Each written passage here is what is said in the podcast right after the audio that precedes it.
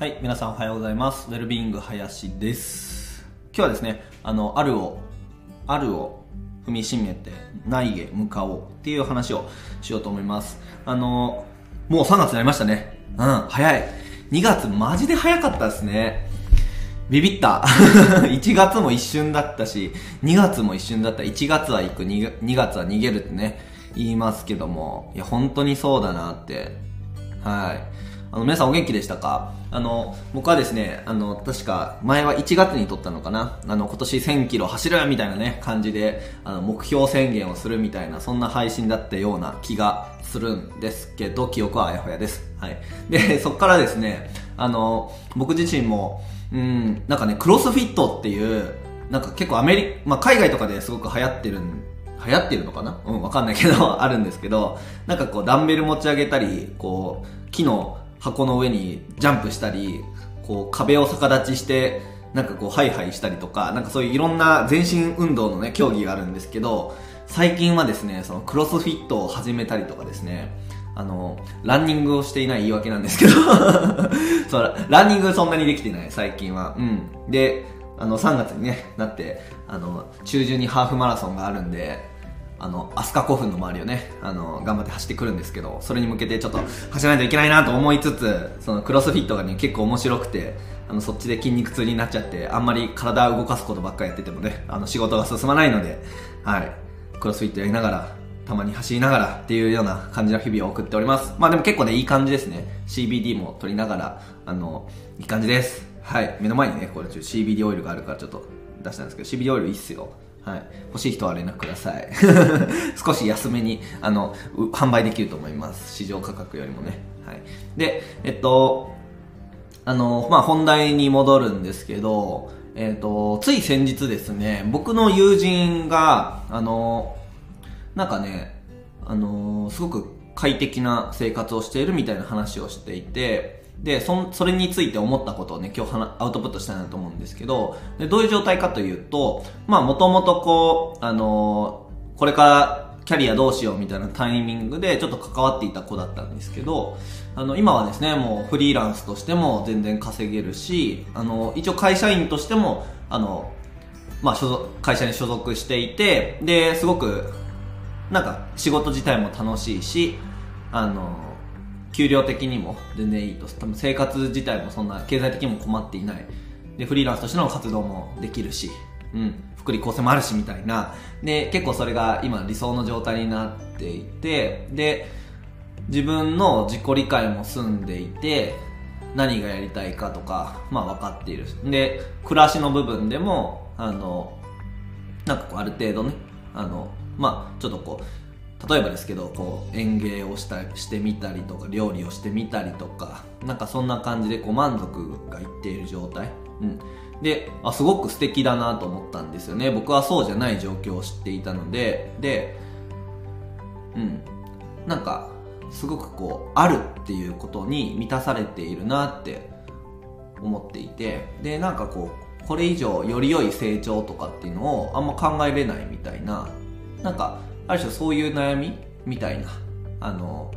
現状今すごく快適だから、めちゃくちゃ理想して、理想としていったものが今目の前にいっぱいあると。だから、えっと、すごく快適だし、まあこれでいいっていう感覚があるっていうことなんですよね。まあその一方でこのままでいいのかなみたいな、まあ感情もなくはないみたいなね。うん。で、えっと、この時に思ったのが、まあそうじゃない人とも普段すごく接しているので、で、そうじゃないっていうのはどういうことかというと、今自分には、まあ例えばスキルですよね。これがない。自分にはこれが、そのスキルが足りていない。で、これができない。で、お金がない。時間がない。で、この道具がない。ないからできない。前に進めない。みたいな、えっと、状況に陥っている人も、えっと、めちゃくちゃ見ます。で、まあむしろそういう人の方が多いんじゃないかなって思うんですけど、で、だそういう状態の時に、まあよく僕が意識して、あのーまあこういうあり方で関わってるっていうのは、まああると。絶対あるっていうのが前提で関わるっていうのをすごく大事にしていて、で、例えば、あの、自分にはこうできることがないって、その、なんだな言ってる人がいるんだけど、まあ、よくよく見るといやできることはあると思うんですよねあのその価値自分自身の価値がすごく相対的評価をあのしてしまっている場合がそういう時は多くてでこう自分ができるものっていうのが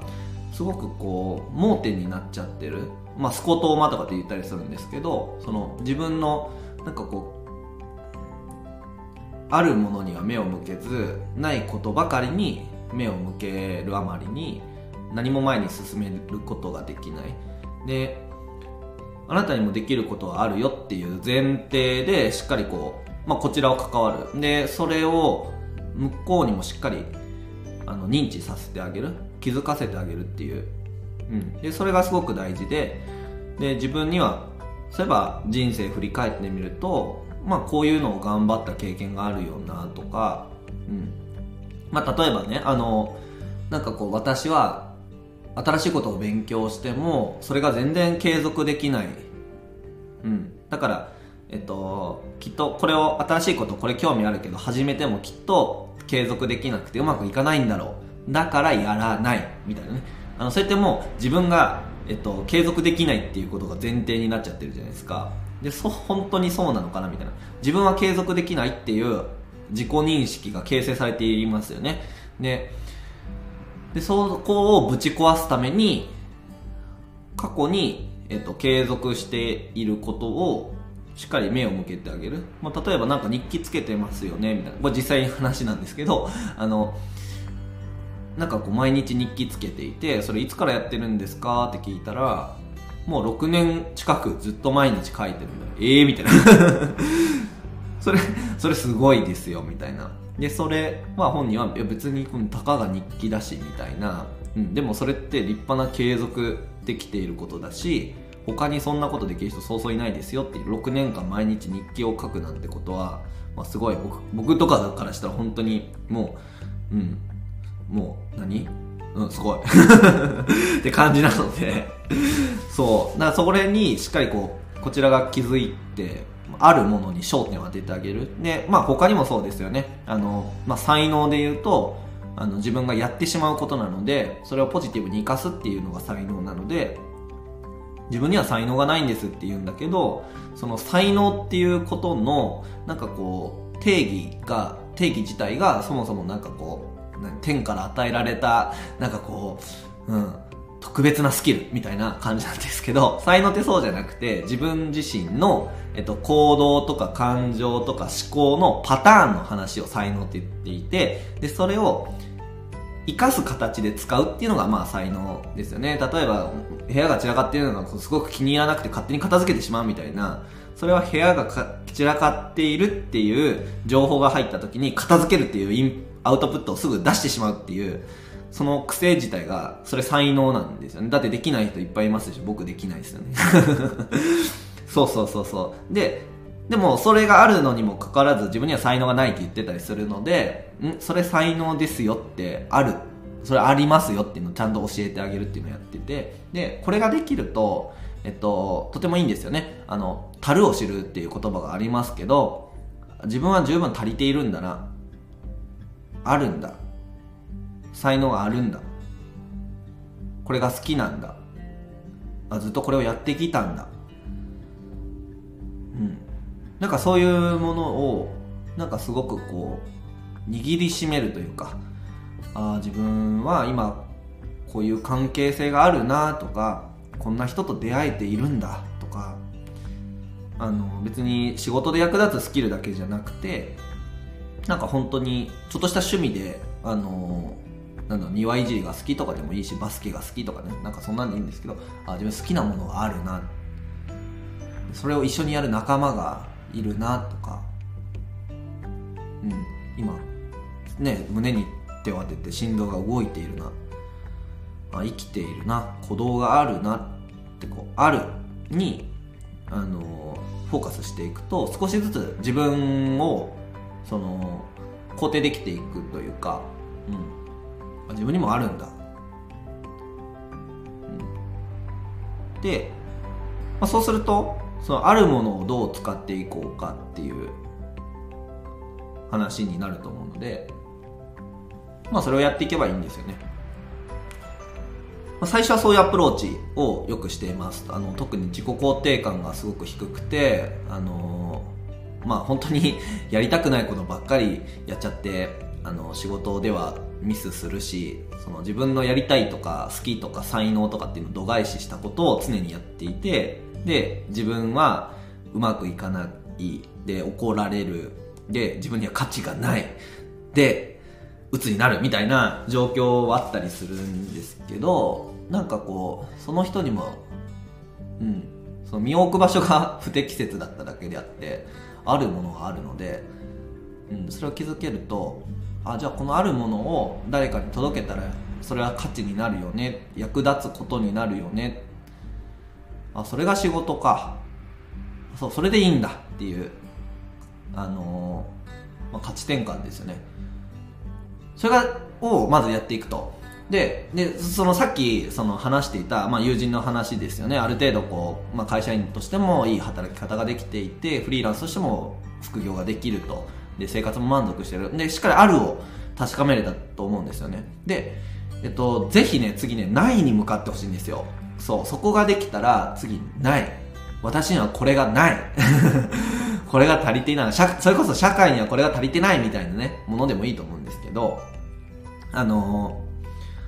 ー、あるっていうことに満足できたらもうないを